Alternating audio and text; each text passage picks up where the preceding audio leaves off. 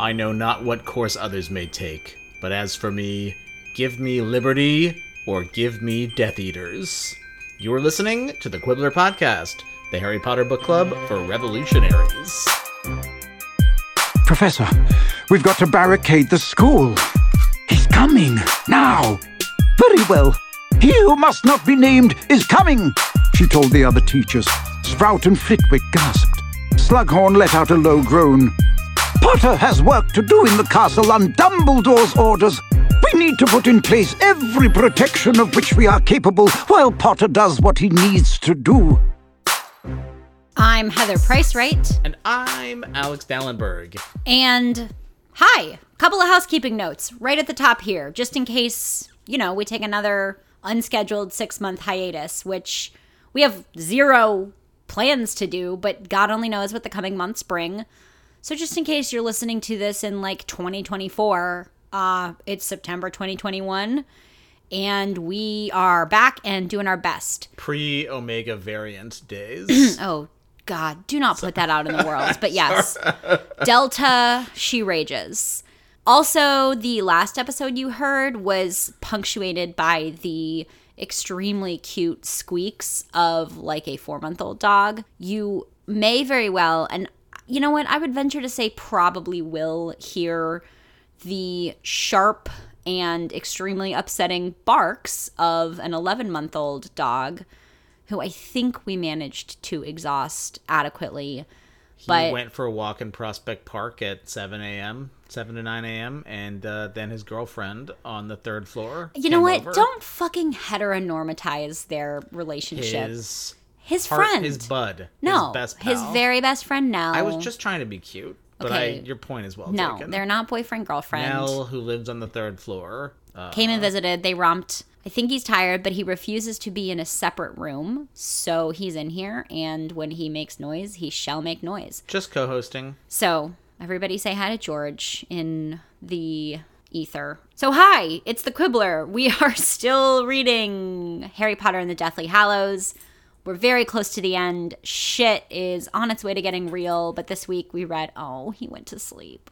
Bubs. God, he's cute, you guys. You just don't even know. Look at his little belly. Look at his small pink belly. I'm dead. Okay, well, lucky us. Um, we're reading a fun kind of hallway chapter called The Sacking of Severus Snape.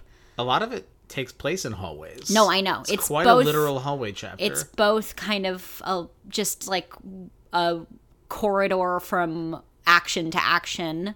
And also, yeah, a lot of hallway scenes here. Is that why it's called a hallway chapter? I don't know that that's a real. I- I, don't actually. Is that a real term? I don't just know. You introduced me to this. Term. I just call it a hallway chapter Wait. because it just feels like a hallway between two chapters. This isn't like an English 101 I don't know. Maybe I made it up. terminology. I'm not looking it up, but isn't it a good way to describe what this No, chapter I, feels I like, like? it a lot. I like it a lot. No, this is a, a corridor between action packed chapters. You will hear spoilers and uh, cursing, of course. You will hear a dog make the noises the dogs make, and you can probably will hear, his collar. Yeah, he he jingle jangles. He has so much bling on his collar. Bling is such a '90s term. I'm dating myself horribly. We've been dating ourselves on this podcast This for whole five years. time. Oh my god, I can't believe I've been doing this for five years. Oh, that made my stomach drop. Like five years exactly. Five years in October. And we've Oh, also, this is episode 100. Oh my god! I mean, Should we do something for it? Alex, the thing we're doing for Is it is we're fucking making our podcast. we are managing to make the podcast. Oh man! Um, Canonical hundredth episode. The yeah, like, there's lots actual of hundredth episode actual happened some time sprinkles ago. of yeah. But anyway, the hundredth chapter by chapter reread episode is this episode 100. Man, And yeah, we're at almost five years, and I feel like I have aged 50. I'm a completely different person than we started doing this podcast, but you know what? I don't want to talk about that. also, adult themes. This week's adult themes are wartime evacuations, rage quitting, awkward family reunions, curfews, and the scariest thing that ever happened to me in grade school, which is when teachers call one another by their first names. You're like, oh, shit is getting real. She just called him Michael. That's not his name. Yeah, no, it's so scary when teachers use real names. Anyway, oh, how does this go? What do we do next? Alex, my love, my dove. Oh, what happened this week? Well, in this week's chapter, Harry and Luna are in the room. The room. hands are up, the y'all. Hands are up. The hands are up I and waving. I am gesticulating. Also, Alex is wearing such a cute shirt. He looks like he's a dad on vacation. that's just kind of my general aesthetic, I would say. I know you need a haircut. We though. are on vacation though, in the vacation of the mind, because when you have books, you can travel anywhere. I hated that, but sure. Is happy library days or Yeah, you know, is a thing they would have said. when you were trying to win a pizza party for reading 100 books over the summer or some shit. Yeah, basically. Were you the kind of Here's a question for you. Wow, we've been we've been married. Speaking of we know 5 that years. Harry and Luna are in the room of requirement right now. No. but you know what? Fuck. I'm going to ask you a question. Uh, we've been married for five years, but I don't actually know this about you. Were you the kind of kid that would deliberately read really short, easy books to like rack them up, or that would challenge yourself by reading really hard books and still kind of getting like hitting the numbers for the summer reading contest? uh, uh, I would go for length. I would say because So you wouldn't like- read easy books? No. Okay, so you're not a cheater or a quitter. Thank God we're married. I don't. Rem- I mean, maybe my sister will correct me on this, but I don't remember doing it that way. Good. But I was always like- short books. No, fuck no. Are you kidding? No, but there were kids that were like, I read uh, 80 books. And I was like, a lot of them were like barely highlights magazine. I Just, like, mean, you know, kids 50 that were like, goosebumps don't count. You well, know, no, but like 50 goosebumps would count if you're like in third grade or whatever. I'm talking about third graders that were like, I read Henry and Mudge. And I'm like, that's for babies. we out here reading chapter books, motherfuckers. Okay, Harry and I Luna. read Michael Crichton's Jurassic Park in uh, second grade, second or third grade. It may have been. I think it was third grade actually. dating myself as a millennial once again. Weird flex, but okay. I don't know. It's not a. I, I was very afraid the teacher would take it away from me for being like adult like material. I don't remember. This week's anything- adult themes are Alex read Jurassic Park extremely young. I don't remember if any. I mean, you know, a lot of people like die. People die. A lot of people die. in lots of media. You know, you don't get an you don't get an R rating for Carnage, folks. Uh, Yeah, just, like, unfortunately. You get an R rating for, like- yeah, mutually satisfying sex yeah, is what gets you an R rating. female Yeah, orgasms. Velociraptors, God for fucking like eating people's guts, like that is fair fucking game. The weird thing is that never happens, and like in a perfect world, like women come a lot. And that is like really not okay. I don't think- think, don't think I should say that on the podcast. Anyone fucks in Jurassic Park? I'm pretty sure it not even the happen. dinosaurs; they just get cloned into existence. Oh my god, you're right. No, the dinosaurs do find. That's how life finds a way. The dinosaurs figure out how to fuck. They start as all female, but then there's like the frog gene that they use to like successfully like complete the DNA sequence, which allows them to like. This is now a Jurassic Park podcast. Yeah. George keeps all the dinosaurs are gender fluid, basically. George keeps kind of, waking like- up, and it's like, oh, he. J- I said his name, so he looked at me. Hi, Okay, Bubba. we have not done any summarizing whatsoever. Oh my I think this is like an avoidance habit that we've developed in the pandemic. I think. Or we're just just, in general. funny. uh, excuse me. No, tell me what happened in I this thought week's that chapter. was funny. So anyway, let's try this again. In this week's chapter, Harry and Luna are in the room of requirements. Alecto Carrow, who is which one does what does she teach again? They both the the two the brother and the sister they teach like one of them teaches defense against the dark arts, which is now just the dark, Dark arts, arts. and Muggle studies, which is about how Muggles like suck. Uh, I think Alecto does Muggle studies. Doesn't matter. Does this is irrelevant? What is relevant though is that she has summoned Lord Voldemort by pressing her finger to the dark mark. It's very dramatic. It's just like one finger is how I imagine it on the dark mark. But like in my mind, they do it like like raise the finger hold it aloft and then like real slow and deliberate like press the tattoo. I was trying to think of a joke to make about like responsive iPhone design. Where Haptic like feedback. haptic feedback. Which is what which Thank is something you. we have discussed. We've already talked about haptic feedback. This podcast. We've covered a, lot of material. I mean, honestly, I think we've had every conversation a person yeah. can have. Uh, anyway, at that very moment, Harry is sucked into the mind of Lord Voldemort, who thinks they have the boy. That's my Lovo impression. Very good. Uh, What's that guy's name? Ralph Fiennes. Ralph Fiennes, well, one version of Lord Voldemort. We can have as many as we want because that's the power. Oh my god, we're going back to the library. Reading. Uh, this isn't a very long inception moment or whatever you want to call it. Harry comes to almost immediately because Luna stuns Alecto. I Uh, think he's trying to chew through the floorboards. buddy. This dog is out don't- of his mind. Yeah, he's gonna get real bored. Um, sorry, folks. This is just. This is just like a George live stream. I mean, frankly, this is Jurassic why we had podcast, to stop yeah. making this podcast for six fucking months. Like, this dog, I don't know. I guess everybody else has dogs and it doesn't completely take over every waking moment of their lives, but we are childless millennial idiots. And uh, he just, he, he absolutely runs my days. Yeah, we've channeled a lot of our suppressed nurturing instinct into this uh, tiny creature. But anyway, He's not that tiny. He's a powerful he's a dump truck. tank. Yeah, he's a powerful dump truck, as we like to say, which is a whole other story, which maybe we can get into sometime. All of Ravenclaw Tower has been awakened by the loud bang that the stunning spell makes. Luna remarks she didn't think it would be that loud. The only time she's stunned anyone is in DA practice, so three cheers for applied learning. Harry and Luna quickly hide underneath the invisibility cloak. The Ravenclaws seem pretty psyched that one of their teachers might be dead. Okay, one of their teachers, aka an evildoer in their midst. Right. They're kind of they're psyched that the teacher that like Tortures them. randomly tortures kids might be dead. So you know that's fair.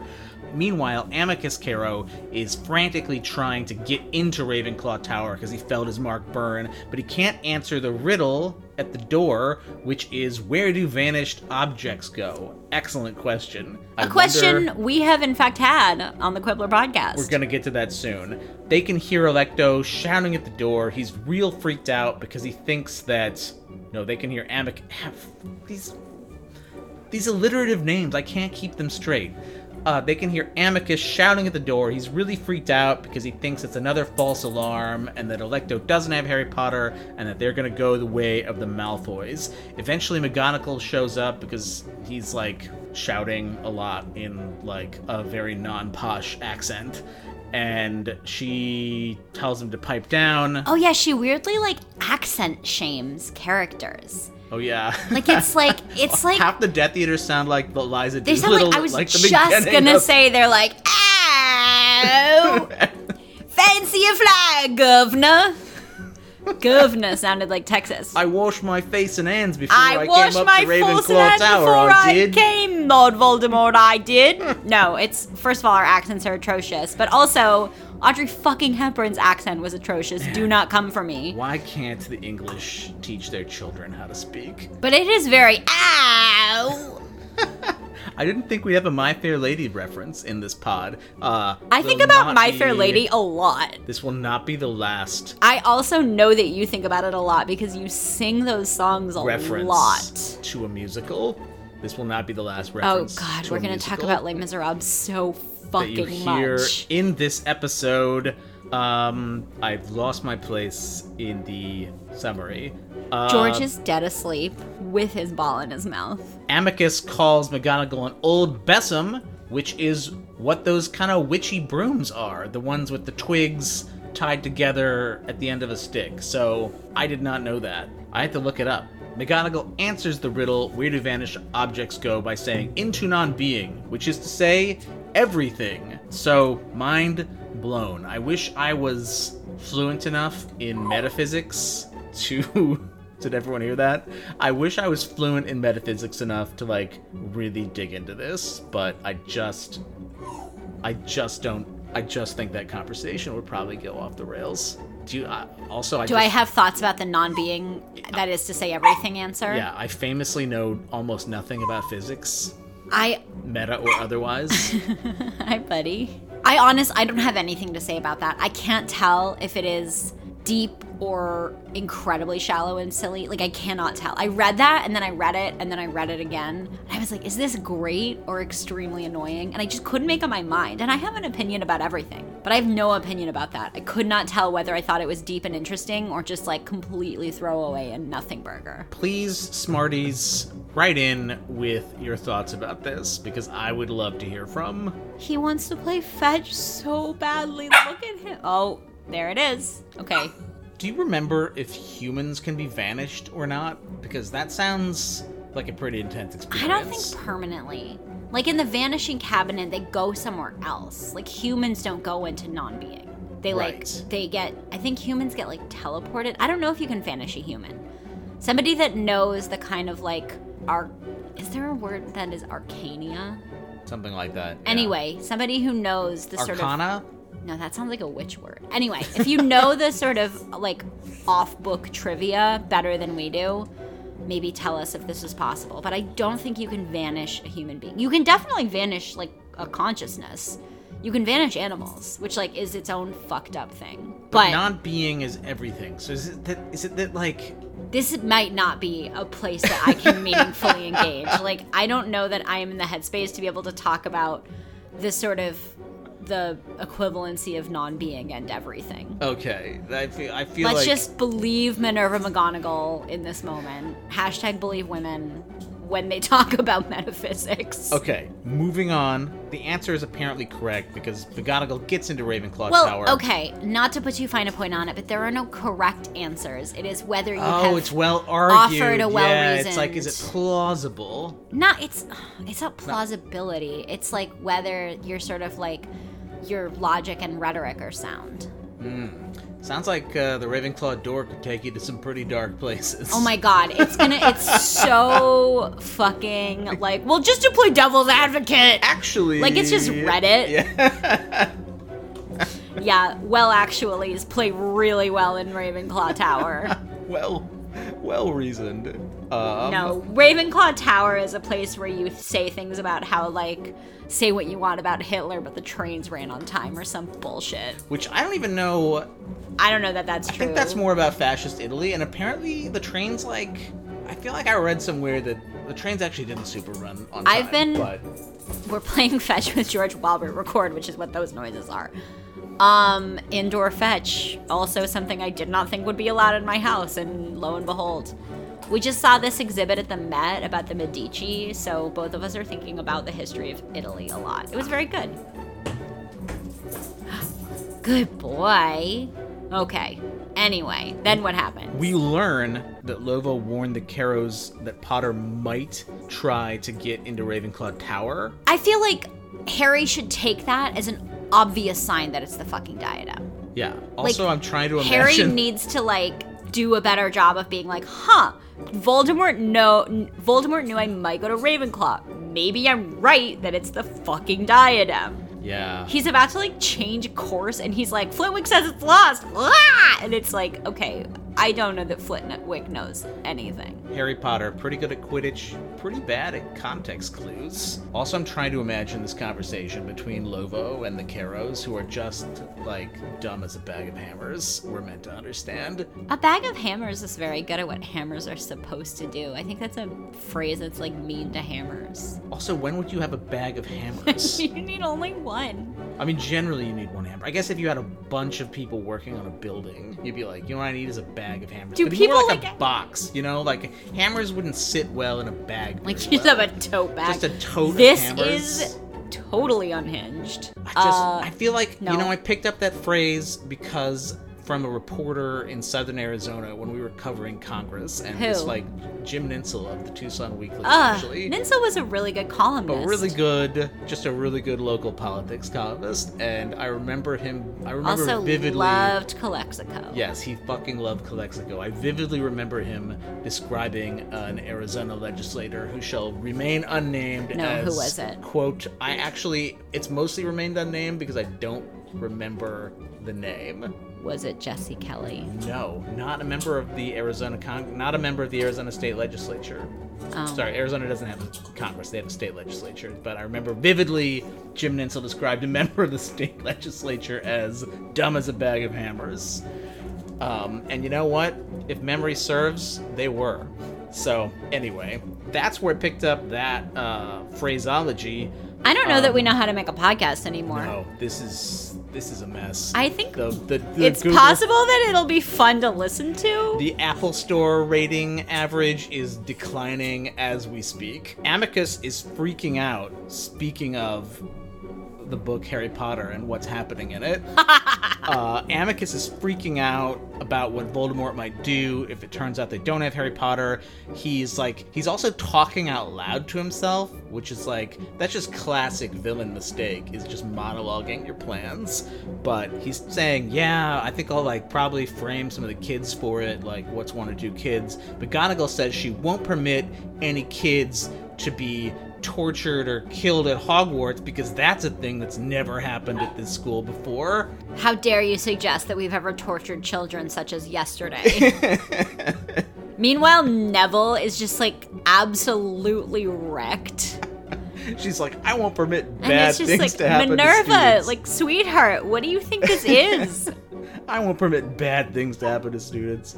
Amicus Carrow responds coolly and rationally by spitting in McGonagall's face. yeah, what the fuck, What man? the fuck? So, of course, Harry then responds coolly and rationally to this turn of events by casting off his invisibility cloak and torturing Amicus. yeah, this isn't a great moment. This is full it's actually Harry very Potter, upsetting. Leroy Jenkins, like, fuck everything. I'm just gonna go with my gut. Uh, But his gut is torture. His gut is unforgivable curse. he's an emotional leader, right? I Yeah. would say. Uh, yeah, this is a true vintage Harry Potter moment, though. You can't say it's not in character. That was completely in character. Totally in it's character. banana cakes, but like Harry's like, uh, yeah, I'm doing this like incredibly finely balanced plan that but he requires spit. like yeah, no, it could be first year. so Harry. much for stealth. Maybe I doom the wizarding world with my impetuousness, but you know what? Uh, this has all worked out pretty fucking well for me so far. So, yeah, why not? McGonagall is a extremely surprised to see, but but but motherfucking Harry Potter in the midst of Hogwarts. I don't actually think you've ever gotten to do ba ba ba motherfucking about Harry himself. Yeah, I didn't know where That I was gonna do good. it. It did feel good. Uh, it felt great to say. I don't usually, I didn't, I don't usually plan where I'm gonna like drop that. Not to be extremely meta commentary about our weird sort of like podcasting ticks, but anyway, ba ba ba motherfucking Harry Potter. I was gonna do it for Flitwick, but it just felt right to say there. Uh, I mean, what does Flitwick really do anyway? We shall find out shortly. McGonagall is surprised to see Harry and also says that was very gallant of you, Harry, to uh, torture that guy right in front of all of us. Oh that was God. a very gallant move. Harry says, Voldemort is coming!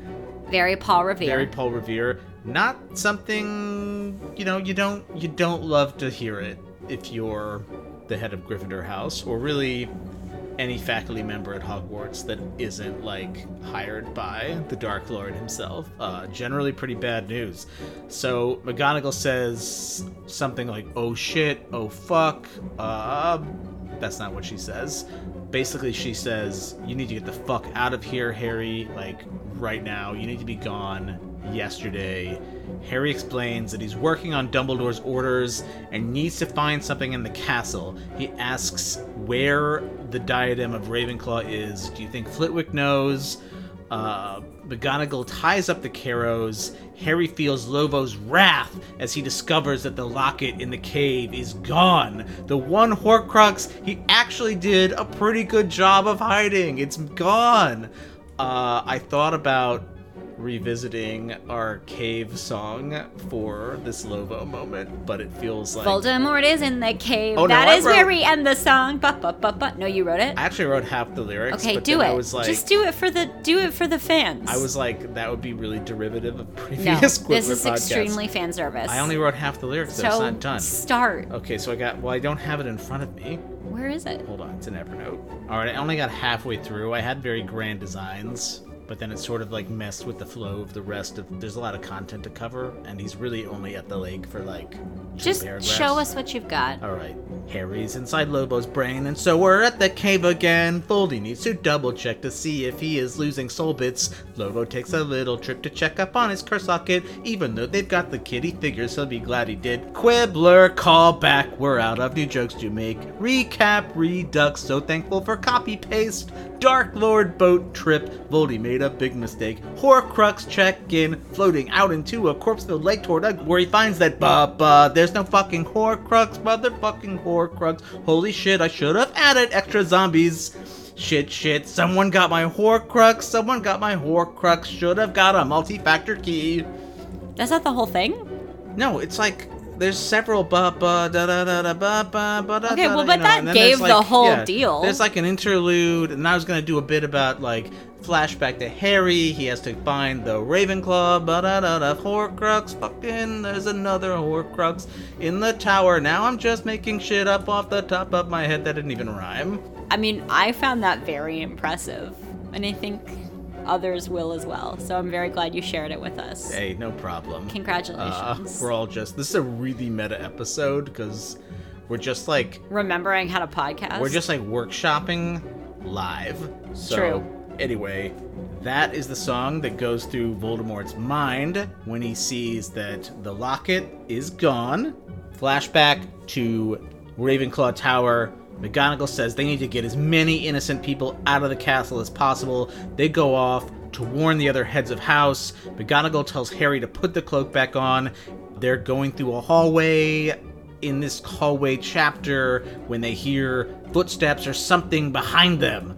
Who's there? McGonagall asks. It is I, says ba ba ba motherfucking Severus Snape. That wasn't a good use of, ba ba ba, but it is Snape. Who says it is I? I say Snape. He's highly dramatic. Just like it is I. It is I, Severus. And you know she's kind of rolling her eyes because that's just like He's like a what lot. that's just how he like probably always introduces himself. Like if you were like knocking on the bathroom door and you were like, "Who's in there?" You'd be like, "It like, is "It is I. I." It is I, Ha, Severus ha. Snape." Harry remembers what an uggo Snape is. He like remarks on his like hair, which Harry doesn't like how Snape's hair looks. McGonagall and Snape have an epic duel, which involves a burning ring of fire. Snape fell Down, into down, the down. burning ring of fire. Used to be a snake, but now it's a ring of fire. And it burns, burns, burns, then becomes daggers, then, becomes, daggers. That was pretty good. That was completely That's what happens, right? spontaneous. Yeah, it's something like that. They're dueling. Flitwick shows up to give some support to McGonagall. He just like busts out of nowhere. He's like, "You'll do no more murder at Hogwarts, Snape," because we have a strict one, One murder per teacher. at Hogwarts. Each teacher gets only one murder. you you've hit your You've actually hit your maximum. You've totally hit your allotment. Yeah, we have a strict. No, you're one. just remaking the joke. We have a two strikes you're out policy with murders. But one strike, you're yeah. in. One strike, it's like okay, uh, this is definitely going. Rein it in, friend. This is going in your performance review. Satisfactory. Too many murders. Growth areas. Murder. So Snape fucking bails. He like runs for it, jumps out the window, joins the Great Resignation. um, Harry's like, oh, where'd he go? Uh, turns out he's literally flying away, which is a trick he learned from Lord Voldemort. So, That's cool. damn. Uh, It's annoying that they can't all fly. like, what the fuck's the use? An, old bat new tricks. Jeez it turns Louise. out. The teachers are all assembled. Shit's going down. There's like an electric atmosphere, and a tiny British urchin runs out and says, General Lamarck, is dead. Alex, I don't get that joke. That is a Les Mis joke. That's what precipitates the revolution in Les Miserables. Uh, true heads know. oh God. Someone out there listening to this podcast, if I've judged our listenership correctly, will appreciate that joke. I 100% Uh, believe you. so, uh, at Have I never seen Les Miserables? Have you not? It's not on Broadway anymore, so. I've read it. Wow. You're probably one of the few people who have read Les Miserables but haven't actually seen the musical. I guess. Not to brag, but I have read it. I have read it, including the scenes set in the sewer. Les Miserables, yeah, Les Miserables is actually not unlike the book. Les Miserables is actually not unlike a Quibbler podcast. Uh, to compare us to Victor Hugo, because you know you're like reading the plot. but only in terms of the digressions into shit. Yeah, yeah, you're reading the plot and you're like, oh man, Marius and Cosette, like, will they, won't they? And then Victor Hugo's like, let me tell you about the history of the Parisian sewer system for a hundred pages. It reminds me of Moby Dick in that way, where there's a plot, but there's also a whole chapter about what things are white. That's the original stuff white people like. No, it's white, stuff, stuff people like. Captain Ahab likes. Yeah. Number one, this whale. um man the 19th century they just don't they don't make them like they used to uh i guess so man i listened to a lot of les mis before this podcast because it's got a very it's got a les mis vibe this chapter Sometimes we go to this cabin of our friends um, in the mountains. And one of the things that we pretty regularly have done there over the years is that Alex sings stars to us from like the top of this like spiral staircase. This is a weird thing to be telling all of you, but it's actually very good when you do sing i don't know stars. if this tracks for What do you people mean? like no it definitely tracks that's the wrong like I- is that an interesting piece of information I don't know. it's one of the it's like you have to be there i don't know how it became a thing but all of a sudden it became a thing i'm not gonna sing stars on this podcast i was Can like you please? well, i was workshopping like an abc cafe And so, like that song from Les Mis, like with Harry Potter lyrics. And once again, I didn't get very far because we're not doing a very good job podcasting. So, like, at Hufflepuff, the sections are prepared. At Ravenclaw, the straining at the leash student's house. As everyone, there's a river on the run, like the flowing of a tide. Hogwarts coming to our side. that's a good start. Not bad, not bad. That's a deep, that's a deep cut, I think, from Les Mis. It's not one of the like ABC cafes. You know It's the reason I the- know ABC not one of Cafe? the classics. Because of it's the the fucking song that starts singing whenever we plug your phone into the Bluetooth, and it's just the number. It's like the first like with A. letter. It Yeah. starts with A B. I hate it. So I hate this is the ABC Cafe moment. The revolution is starting. McGonagall essentially turns into General McGonagall. She addresses the teacher. She says, "He who must not be named is coming." Harry Potter has a job to do in the castle on Dumbledore's order. We need to buy him enough time so he can do what he needs to do. She says, We got to establish basic protection, man the defenses, get the young students out. But she says, If anyone is of age, wants to fight, um, they should have a chance. Everybody meet up in the Great Hall to battle plan. So everybody's pretty much on board. So Professor Sprout heads off to rally the Hufflepuff. She's like, we're gonna get Huffle rough with the Death Eaters. Um, I even I hated that. I love you, and even I really hated that. she starts brainstorming like what kind of deadly plants she could recruit, like Devil Snare, etc., etc. All your fave deadly plants.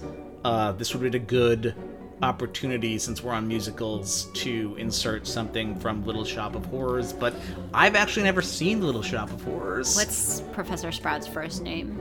Pomona? Feed me, Pomona. Yes.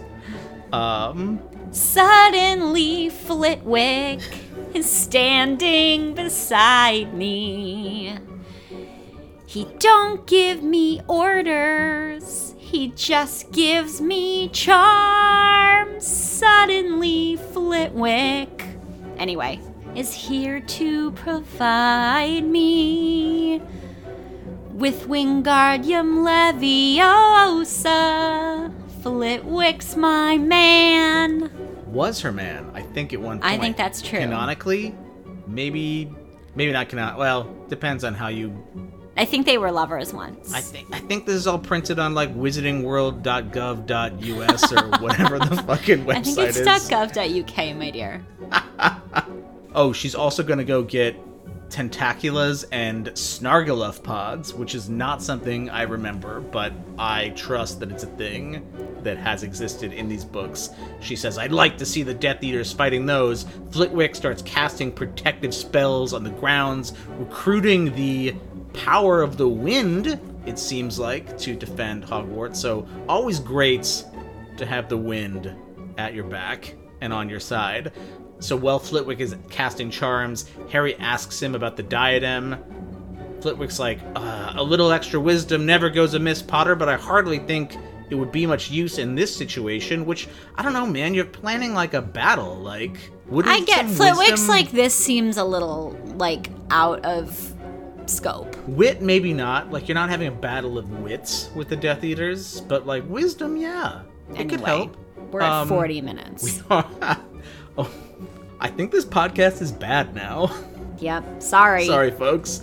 Um, Slughorn is reluctant. He asks Minerva. Oh, he uses Minerva's first name. They've all been talking to each other, So which we've discussed. scary. Very scary. He's like, I don't know if this is such a What's good idea. What's Flitwick's first name? Fred. Filius. Filius. It's not Fred. I don't know. Filius Flitwick. That's cute. Um, Slughorn is reluctant, as you might expect for a Slytherin. McGonagall just like fucking goes off on Slughorn. She's like, you know what? It's time for Slytherin to like put up or shut up to show where its loyalties lay. She's like, you know what? Fuck Slytherin. We've all been thinking it for years. Fuck Slytherin. Fuck your stupid snakes. Fuck your dumbass dungeon. Fuck your dumbass like preppy Quidditch team. Like fuck everything about you. Slytherin. Yeah, they it's have- time they for have Slytherin to show very, where its like, lay. Bret Easton Ellis aesthetic vibes. it's just like preppy sociopath vibes. Yeah. So she's like, go get your students, and also, if you try to fuck with us, like, we duel to kill, motherfucker. So that's a thing she says. She does, which is very cool. Which is like, whoa, what the fuck? It's very Um, cool. We said fuck a lot of times in that sentence. So uh good thing we warned you. Then what? At some point, Filch shows up.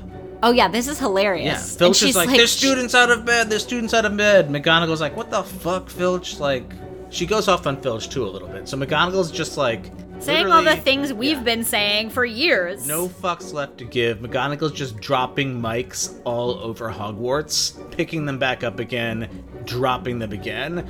Uh, she says, "Go find Peeves," who, of course, has been like probably living his entire afterlife for this moment. Oh yeah. Uh, And who is not in the movies? not mentioned, Mrs. Norris. What does she do during the Battle of Hogwarts? This will be the source She a dies. lot of my. No, She that's dies. not. She does not die She in the Battle dies. of Hogwarts. Uh-huh, she Wow. dies. Thank you for ruining these books for me. um, McGonagall casts maybe the most awesome spell in all of Harry Potter, Piertotum Locomotor. Suddenly, all the suits of armor starts coming to life. Hogwarts is threatened, McGonagall says. It's time to do your duty to the school. Uh, so Hogwarts has battle droids. Who knew? That's amazing. I guess that's why they were keeping all that armor around. It wasn't just for atmospherics. It was like maybe someday Hogwarts will be attacked and we'll have to fight a full-scale battle. The founders of Hogwarts really thought of everything. Mostly they were like, wouldn't this be cool? That's what I believe. It was more like here's a dope like Easter egg. yeah, it's basically an. Easter egg. It's like in the video game. It's like it turns out the fucking statues come alive. which Hogwarts founder thought of this? Gryffindor. It seems like a Gryffindor This Slytherin like- joint, like one of the few things they could like they agree agreed on. They're like is like this is cool. they're like brainstorming and they both say it simul they're like what else should we include in the castle and they both say it simultaneously all the armor should come to life and fight like, this is why we started a school together, man. We should talk more often, Salazar. Uh, it's fun when we do this. I mean, in my vision of this scene, they're both on coke, but that might just because be because I said the words Bret Easton Ellis. So, you know, there's activity everywhere. Uh, everyone's heading toward the, at some point, probably literal barricades. So the castle is just a buzz with activity. Harry overhears people saying, It's Potter! It was Harry Potter! All your faves are assembling in the room of requirement. There's Kingsley, there's Lupin, the Weasleys are there, even the Gryffindor Quidditch veterans, including Oliver Wood. They've all come back To get murdered. to yeah. Most to- of them to do died. Battle. It turns out Fred and George got messages to the rest of Dumbledore's army, who then alerted the Order of the Phoenix. Uh, Ginny and Mrs. Weasley argue about whether she's allowed to go to war. Mrs. Weasley says she's only 16. So you are 16, going on 17. You cannot go to war. Death Eaters you meet might shoot at your feet. And No. nope, that doesn't work. Guys, Rodgers and Hammerstein, we are not. No. Um totally unprepared are you to face a world of men. Spells. Yeah, spells. No, take that, That out. doesn't work. Um at some point Percy Weasley stumbles out of the hog's head and asks if he's late. Fleur tries to break the tension by asking Lupin about his son Teddy. Percy admits to being a terrible fool and a ministry loving prat, and basically, all is forgiven. The Weasleys reconcile. Percy explains it took him a while to get clear of the ministry because they've been arresting traitors, etc., etc. So, Percy's back. Uh, I guess we missed that guy. Uh, happy for Mrs. Weasley, though. Lupin convinces Molly to let Ginny at least stay in the castle, but away from the fighting because, uh, frankly, it's just going to be better for the plot of the story of the books. uh, everybody heads down to the Great Hall. Harry starts looking for Ron and Hermione and learns that they went into a bathroom for some reason. Um, eyebrows, Again, eyebrows. This is so. It's like you know which. There's one important bathroom, Harry. Harry Potter, like us, has not paid much attention to Harry Potter.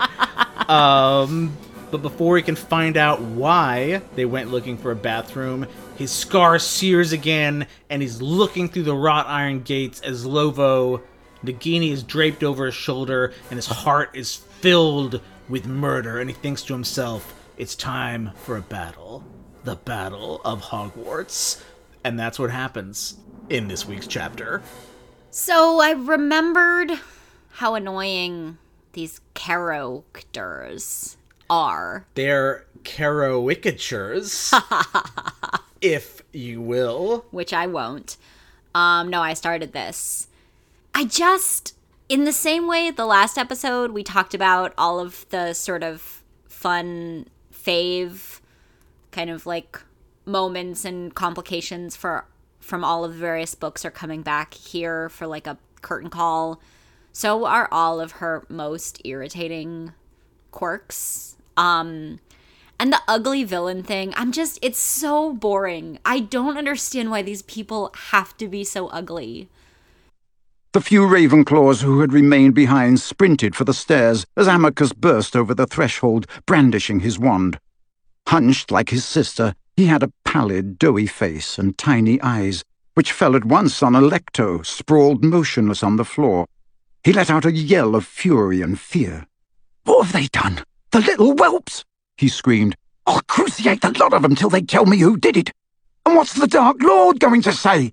he shrieked, standing over his sister and smacking himself on the forehead with his fist. We haven't got him, and they've gone and killed her. She's only stunned, said Professor McGonagall impatiently, who had stooped down to examine Alecto. She'll be perfectly all right.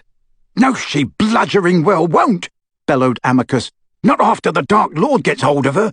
She's gone and sent for him. I felt me mark burn, and he thinks we've got Potter. And so dumb. like, these are just not. There are a fair number of nuanced and finely drawn and, you know, like morally complicated characters in Harry Potter, but the Death Eaters are just a fucking clown car of. I- I mean, they're just. These are outrageous characters. Just dumb uggos. They don't work at all to me. Yeah, I mean, okay. We've discussed this in recent episodes, I think, although what counts as recent anymore. Yeah, but- no, time stopped. Yeah, So I, I- don't know where we live, but it's not inside of time. Okay, given our experience over the last like five years, I can sort of forgive. I think I've come to terms with the idea of the shambolic authoritarian slash fascist who are incredibly dangerous in spite of, and maybe because of the fact that they're so shambolic. So you said shambolic twice. yeah, which is a very shambolic thing to do. Um, What does it mean? What's a synonym? a synonym for shambolic. Yeah. Um, Don't use the word in the definition of the word.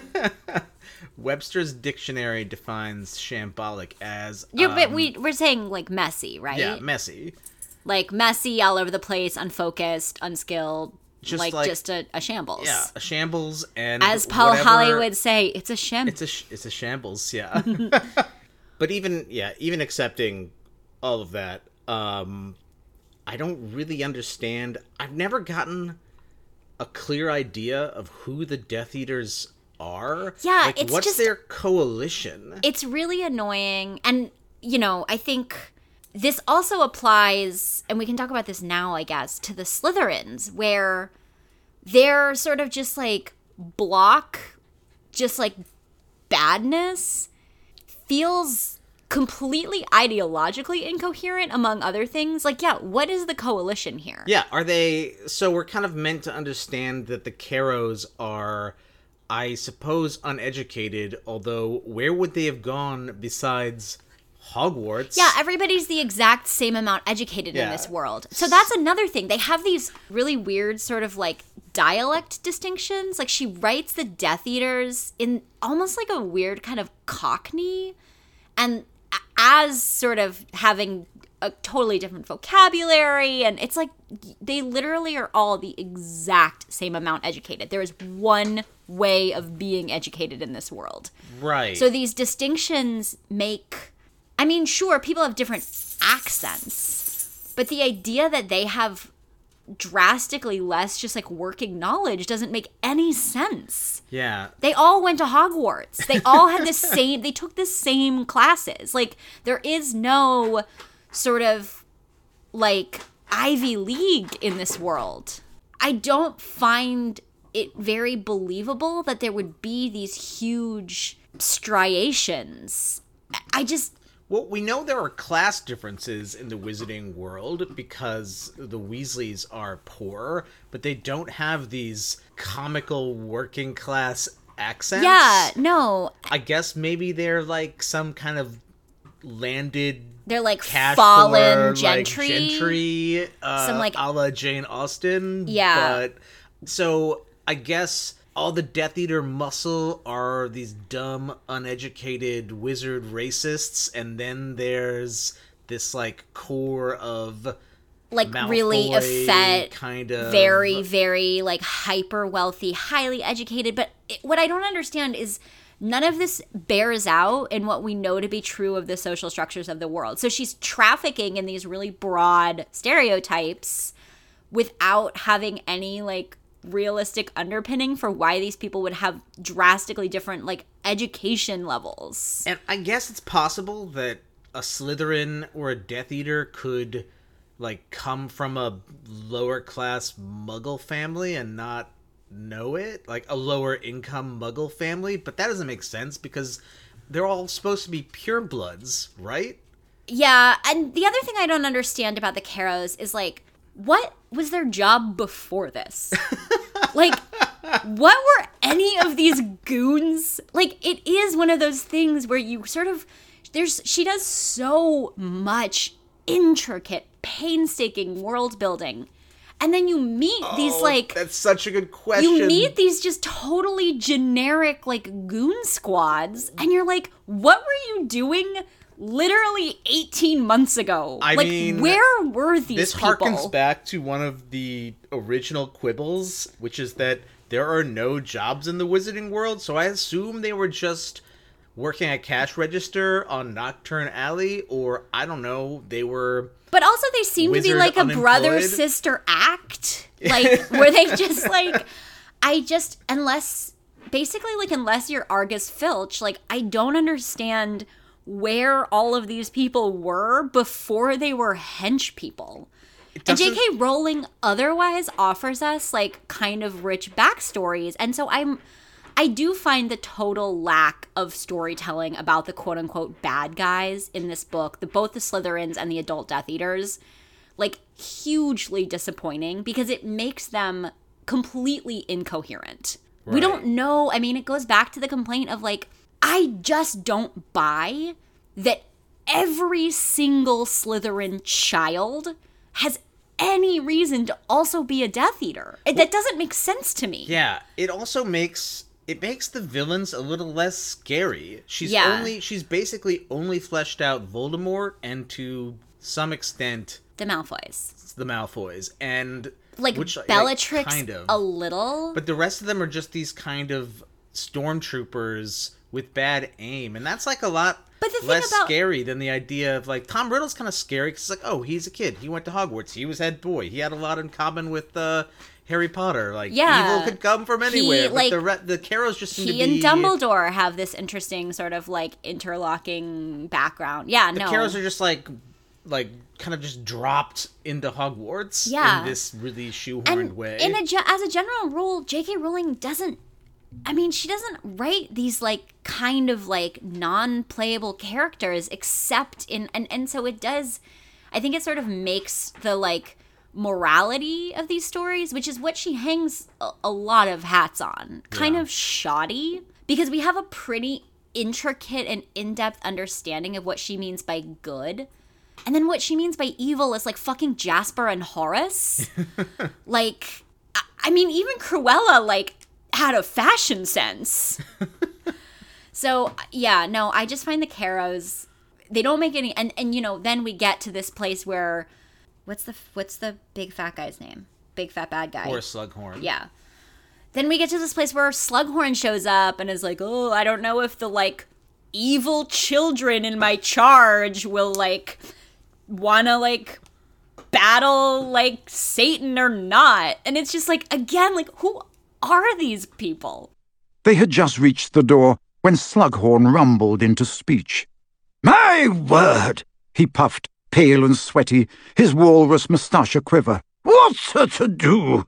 I'm not at all sure whether this is wise, Minerva. He is bound to find a way in, you know, and anyone who has tried to delay him will be in most grievous peril. I shall expect you and the Slytherins in the Great Hall in twenty minutes also, said Professor McGonagall. If you wish to leave with your students, we shall not stop you. But if any of you attempt to sabotage our resistance or take up arms against us within this castle, then, Horace, we duel to kill. Minerva, he said, aghast. The time has come for Slytherin House to decide upon its loyalties, interrupted Professor McGonagall. Go and wake your students, Horace. Slytherin makes absolutely no sense. And I think our take in I mean it's interesting to see our own thinking kind of evolve because like our take in early episodes of this podcast was just like put all the Slytherins like in the lake. Which like a little bit funny. But now I'm like no, the problem here is that the Slytherins there's just they're so unrealistic. Yeah, I mean, you don't get a hundred percent Bad seeds. participation on anything. No, you know? I no, mean, no group of people is in this kind of ideological lockstep. yeah. I, I, even, yeah, we don't have to like get Some into like Slytherins would think it was badass to like be like on the ground for this thing for like personal gain and glory. Yeah. They're just like some Slytherins, even if it was for like uncool guy reasons, would fight. I could see a world where like ninety percent of the Slytherins don't participate, but you would have like one or two. I mean, unless we are really to believe that there's just a school that's three quarters great and one quarter evil. And then it's like, that doesn't make sense as an institution. Why are you educating the evil ones? Like, why are they here? It's like, it's just, it's total nonsense that they go to this school. So it's like one or the other. So yeah, no, the Slytherins, like, it completely falls apart. I mean, everyone deserves an education, but Well, yeah, but maybe these particular children don't need to be like educated in community with like children that they like actively want to kill. like, and that's what we're given to understand eh, here. I mean, Like, you really think that all these kids want their classmates to die? if all their parents are on the side are Death Eaters, then you don't But worry even fighting then, do against we? your Is there parents. this huge population of? Because the other thing we're supposed to understand is that Death Eaters were completely underground. right? So who the fuck are Slytherins in the years between Voldemort eras? Like there aren't Death Eaters. yeah. So who? What is the ideology uniting these kids when like outright Death Eaterness is like socially unacceptable? So sure, yes, like kids believe what their parents believe. Kids parrot the sort of nasty things they hear their parents say at home. I don't really believe children can be just inherently evil. But so where this falls apart for me is just what are these kids hearing at home that's making them little proto Death Eaters? I, I just I'm really confused about what the sort of political faction that has now resurrected into Death Eaters was in the years of Harry Potter's like earlier childhood. for obvious reasons, I don't find it super implausible that the population of wizard that among the population of wizards, there's like a 25 or 30 percent of them that are just hardcore dedicated reactionaries, and we're maybe waiting for permission to be hardcore dedicated reactionaries. But this does make me wonder how popular this Voldemort puppet government is. Like, because I, I, I just.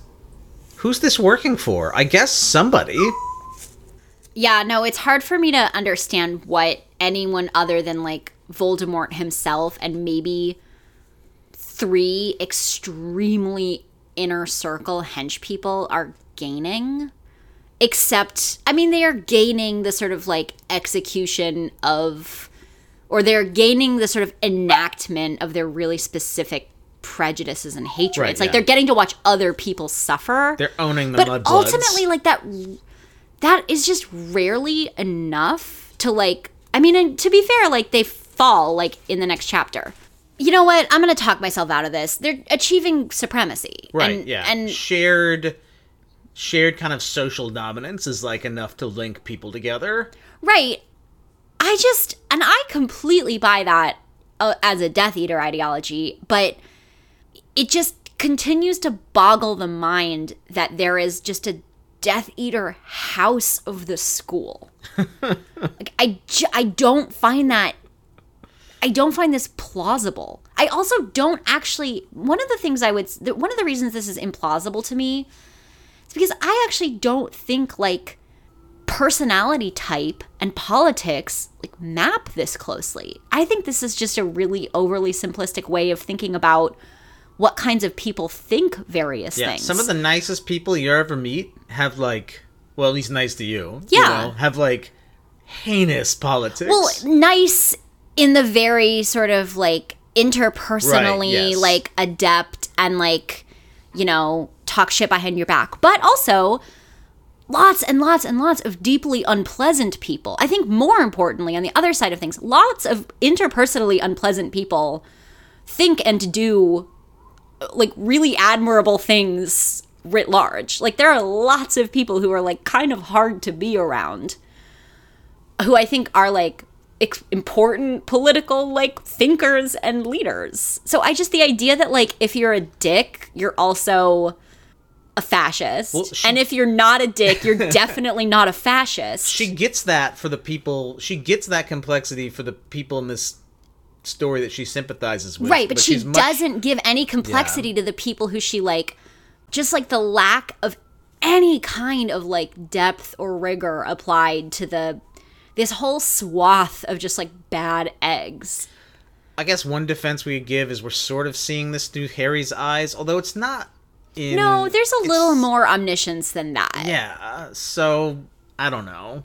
Like we know that Snape is a fully realized character with like complex motivations and she still talks about his greasy hair a lot. Yeah, also just her I mean just to come back to the like I guess there was an original point somewhere in here, but the um the the one to one equating of like bad skin with like bad thoughts is just like extraordinarily frustrating for me.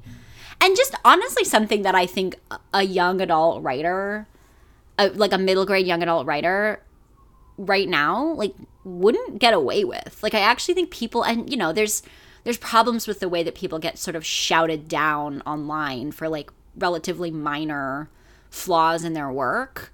But this is one where I think people would be like, you don't get to just make all the fat people bad. That's nonsense. That's like just bad writing.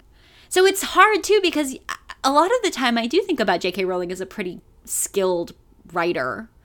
And then you come across shit like this and you're like, God, this is, the, it is lowest common denominator laziness. Like it's just so pathetically lazy to be like, and also he looks gross.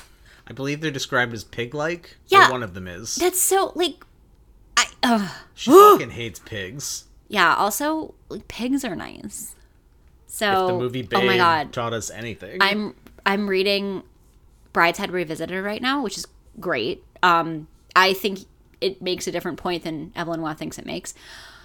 One of the members of like the main family has a pet pig named Saint Francis Xavier, and I'm obsessed with him. Man, we missed a huge opportunity in not naming the last episode Hogshead, Hogshead Revisited. Yeah, so no.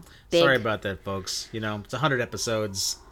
We They're don't hit them all out of the Yeah, park. they're not all going to be winners. This one might not be a winner, but we're working our way Back in. into it. What are all these teachers doing meanwhile? Under Oh my like, gosh. what's it like to work at Hogwarts I- during in the dark times? It's also like it's weird that they're just being normal. Like there's this point where McGonagall is really startled to see Luna Lovegood.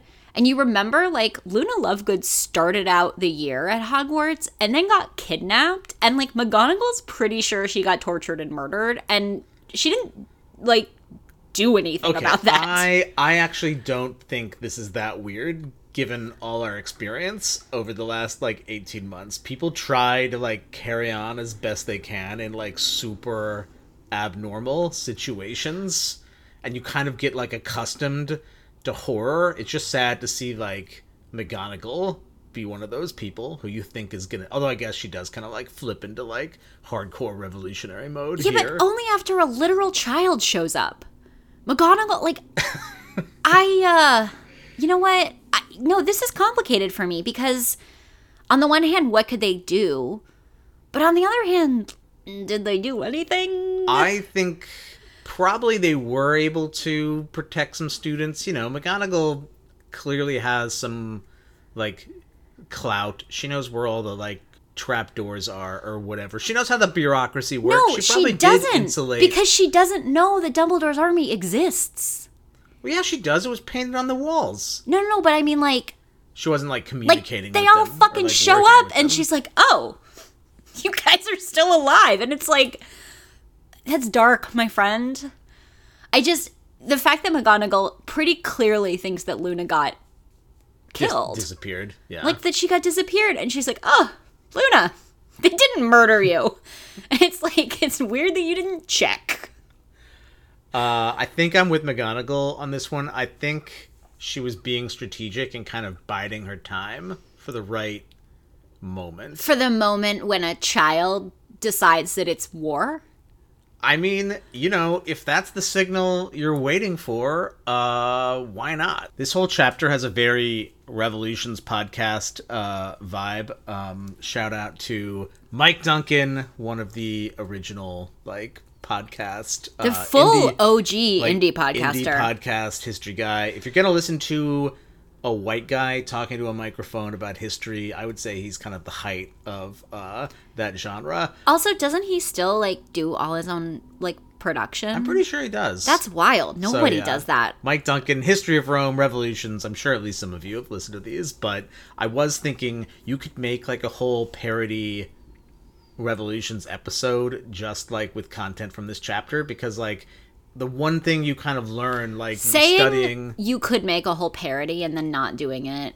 is like a little bit of a sad like anti Chekhov's gun. I mean, maybe I will. With what time? But yes, maybe you will. okay, anyway, go on. I'm sorry.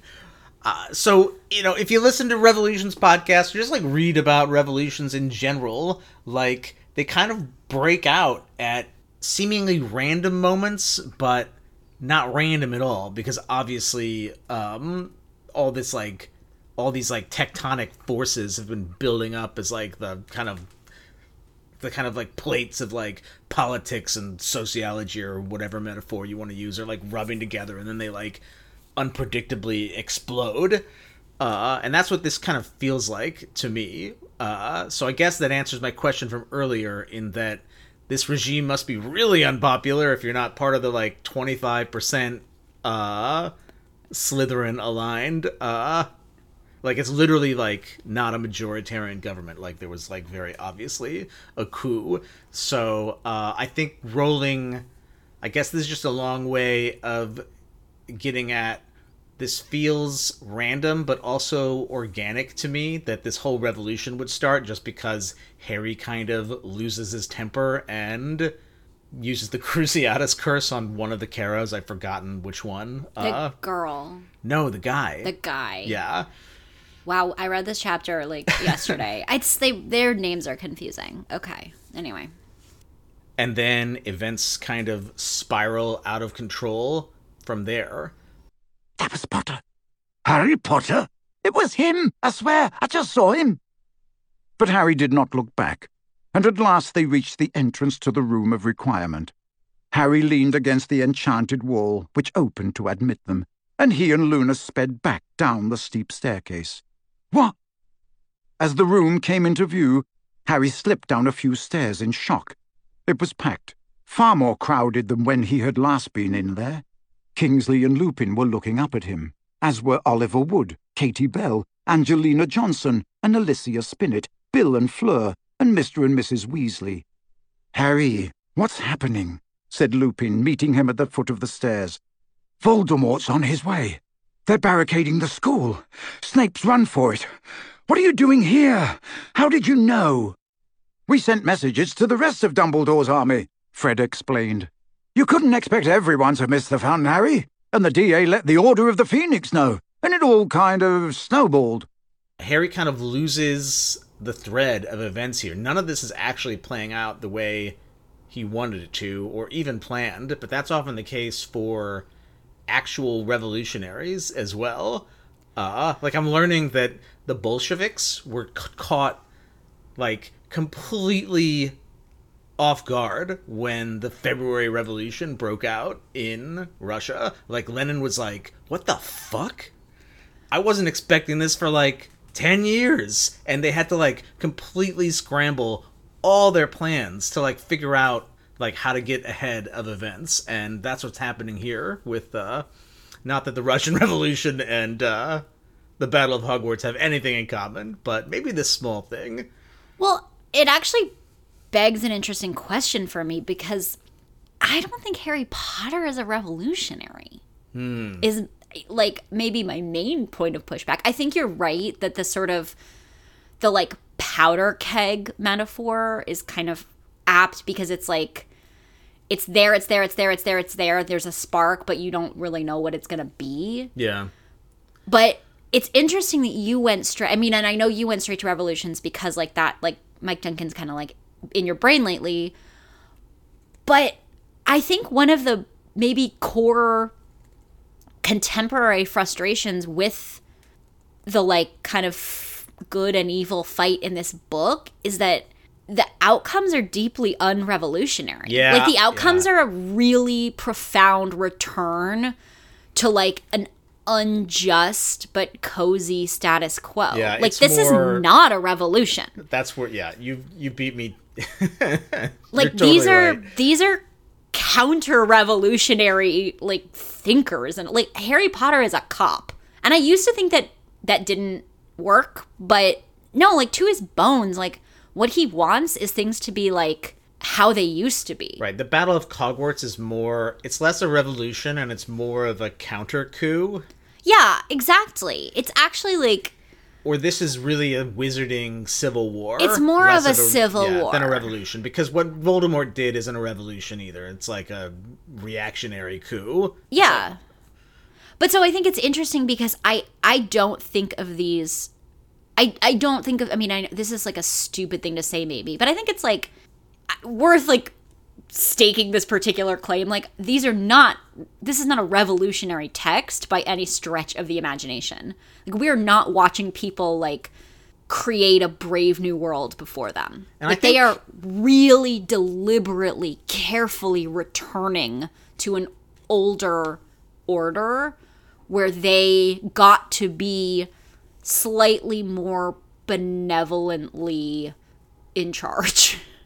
Yeah, so I wasn't making a very deep uh, historical or political point there. Um, but I do think if these books were a little more politically realistic, which is maybe a lot to be expecting uh, of these books, but I don't know, they're not? pretty long and grand. Yeah, We could um, ask them to be like a little bit more sophisticated. you probably would see more actual revolutionary activity of people trying to impose a different vision of society amid all of this all of this chaos. Like the this- DA would have like a left flank. right. Like the american civil war it didn't start out as being particularly radical but as it progressed the war aims of the union like became more radical. Well, it's actually really interesting to me that in this entire, and maybe because it's mostly children, but like, I mean, even that doesn't make sense. One of the things we know to be true, like throughout history, is like,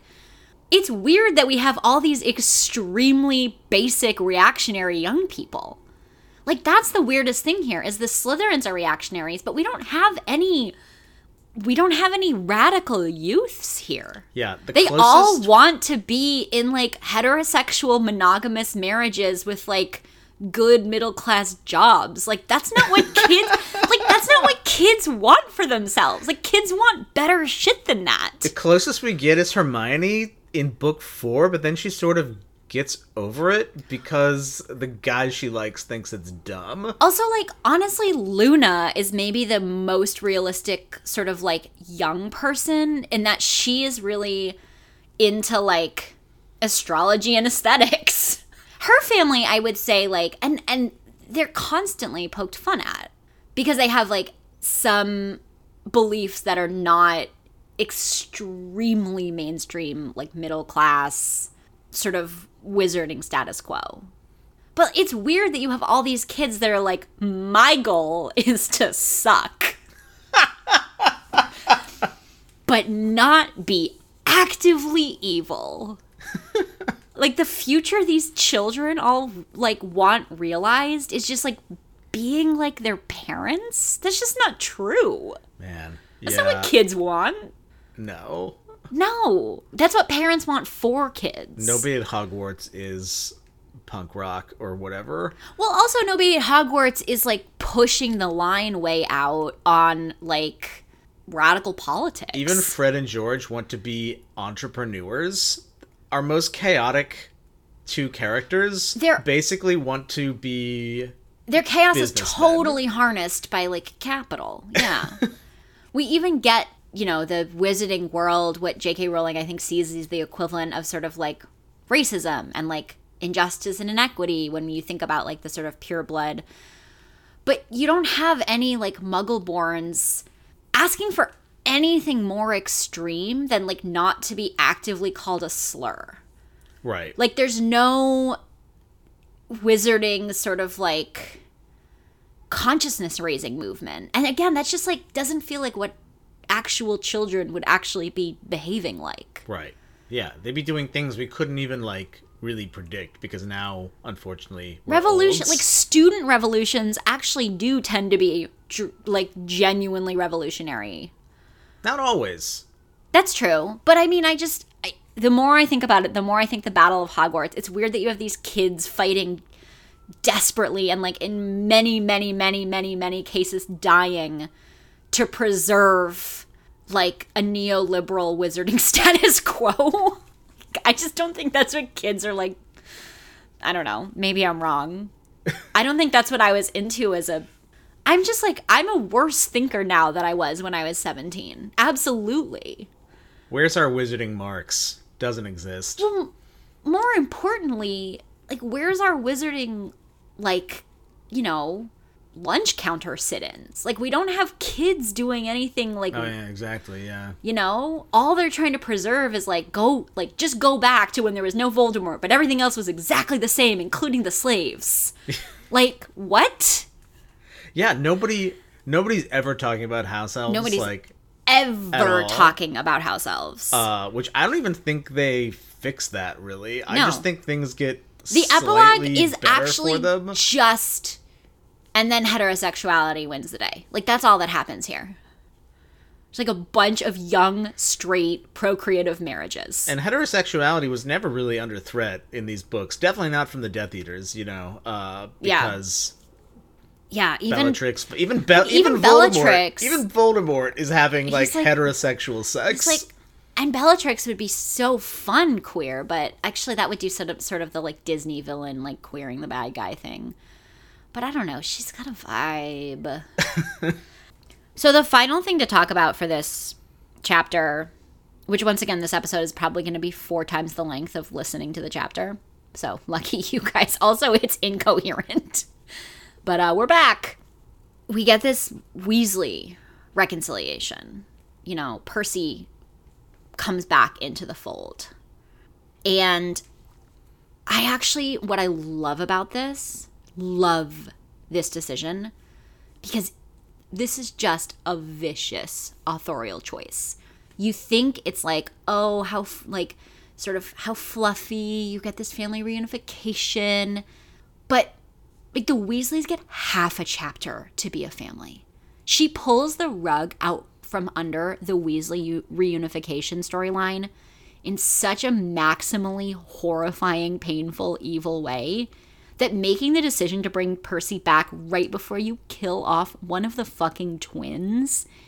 I mean, it's it's like delicious. It's so mean. it's cold, but I respect it. oh yeah. Uh, I also pre- uh, also we get reminded about um, Lupin's kid, Teddy, in the Yeah. same moment. So she's setting up she's setting up the stakes of the battle. Oh, she's there. making these losses hurt so much more. Yeah, she's reminding us of everything these characters have to lose right before they lose it. It's mean, but I, I love it. At the same time, I mean, you know what? Honestly, this is actually like tracks pretty well with what we know about J.K. Rowling, the thinker. Like, she's pretty garbage on just like writing interestingly about actual sort of like political and like ideological wins. And she's excellent interpersonally and really good on grief Yeah, yeah. this this bringing Percy back in, having them all hug, letting Mrs. Weasley feel like 20 minutes of that sort of like warmth and joy of having all of her children like back in her life. I mean, imagine what that feels like for Molly Weasley to get Percy back and then like lose Fred. I mean, she can plot. It's Fred, right? yeah, it's Fred. Okay. Right? Oh God, we definitely have a Harry Potter podcast. Um, I don't think I it's one of I those. never guys. remember. I never. I don't think it's. I think it's Fred. Because George loses his ear, Yeah. right? Yes. By the way, our dog isn't named after George Weasley. He's named after George Eliot because we're erudite. Also, this is the last fun chapter that we have to read, Oh yeah, it's gonna be a slog until the epilogue, and then it's gonna be so fun again. and then it's just gonna be a slam dunk contest. I am excited. The one thing that listeners should, I think, look forward to is I feel like we've been hinting at the like marathon discussion of Snape and Snape's like meaning in this series since actual episode one. Everything's been building to this. So it's going to be really, and I think both of our opinions have changed in the last five years. Five it, years. It will have been because our SoundCloud bill is coming up soon. I saw on my It's- calendar. and it's annual. yeah, uh, it will have been five years uh, in October. So, in five that. years, I actually think how I feel about Snape and that arc has changed. But I think that's one thing to look forward to is talking, finally talking about that character. Man, I'm gonna have to actually think and prepare for that episode so that it Yeah. lives up. Oh, that's a lot. Um, Sorry, I just like made you freaked out. Who's your unsung hero? my unsung heroes, I've got two this week, are Professor Sprout and Professor Flitwick, I believe we're meant to understand uh, had a thing in the past, and That feels sort of like a Tonks and Lupin situation. now, yeah, I agree. But now they're just uh, battle besties. Uh, the best of yeah, you know. I love this moment of their like thinking up all the The cool shit to do that's yeah that, they've never been able to do before. Um, because they're not Death Eaters, and you know you don't just get to go torture kids or whatever. Uh, Yeah, it's a shame. it's a shame. Yeah.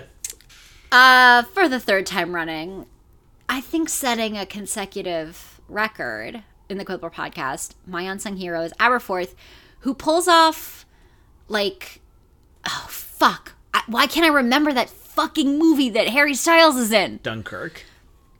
Who pulls off sort of like a Dunkirk style, like exit from the Great Hall of like, ext- like small groups of students smuggled out to avoid the Battle of Hogwarts.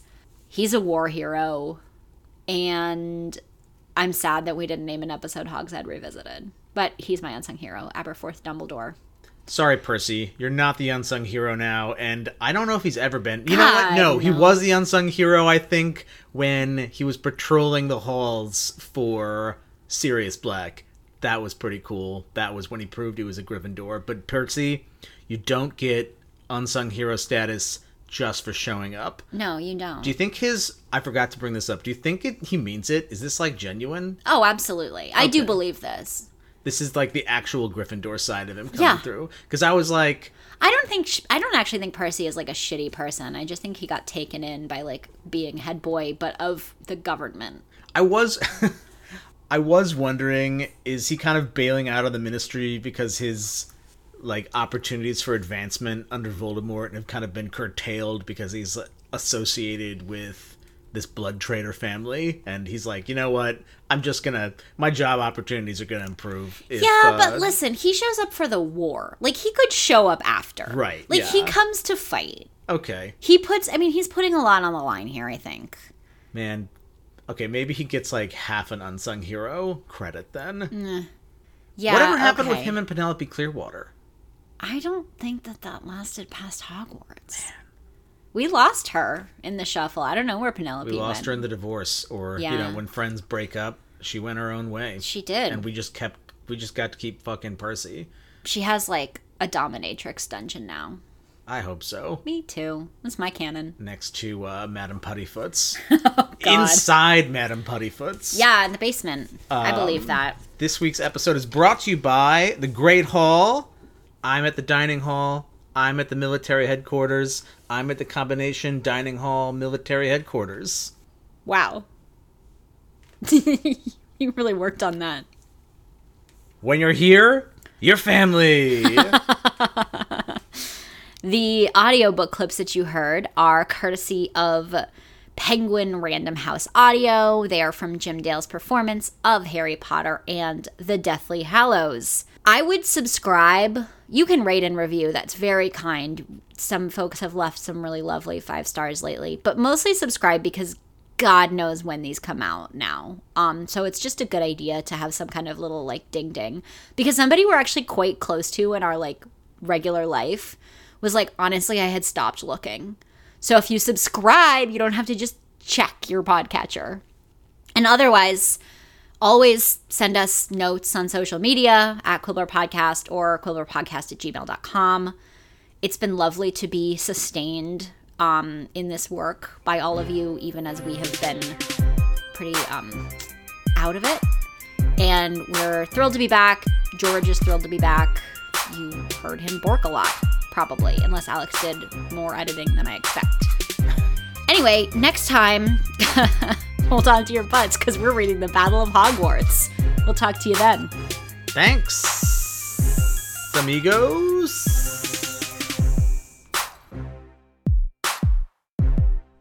Harry pulled the cloak off himself, raised his wand, and said, You shouldn't have done that. As Amicus spun around, Harry shouted, Crucio!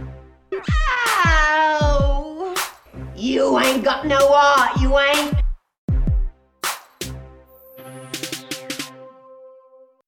He's not dead. said McGonagall bitterly. Unlike Dumbledore, he was still carrying a wand, and he seems to have learned a few tricks from his master. With a tingle of horror, Harry saw in the distance a huge bat-like shape flying through the darkness toward the perimeter wall.